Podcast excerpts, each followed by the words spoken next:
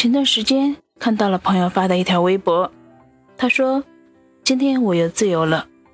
其实看到这条微博我就知道他是和现任分手了。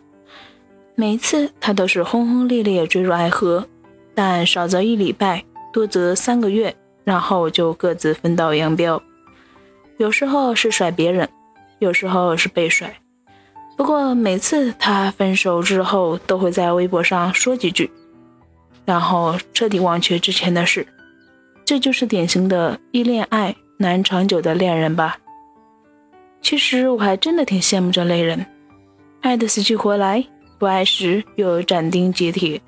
不管是谁的离开，只要接受了现实，就完全断了念想。我不禁想起了徐志摩和张幼仪的爱情故事。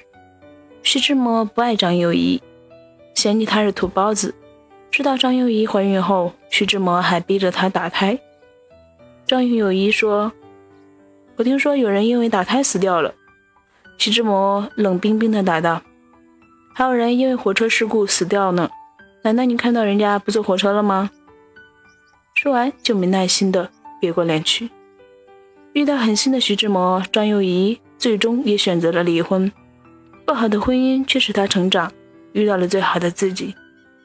有人说徐志摩这类人比较渣，不过爱情从来就不是付出与收获均等的公平交易。搬了家，搬了工作室，到这里来，窗外就是一整片的绿色森林。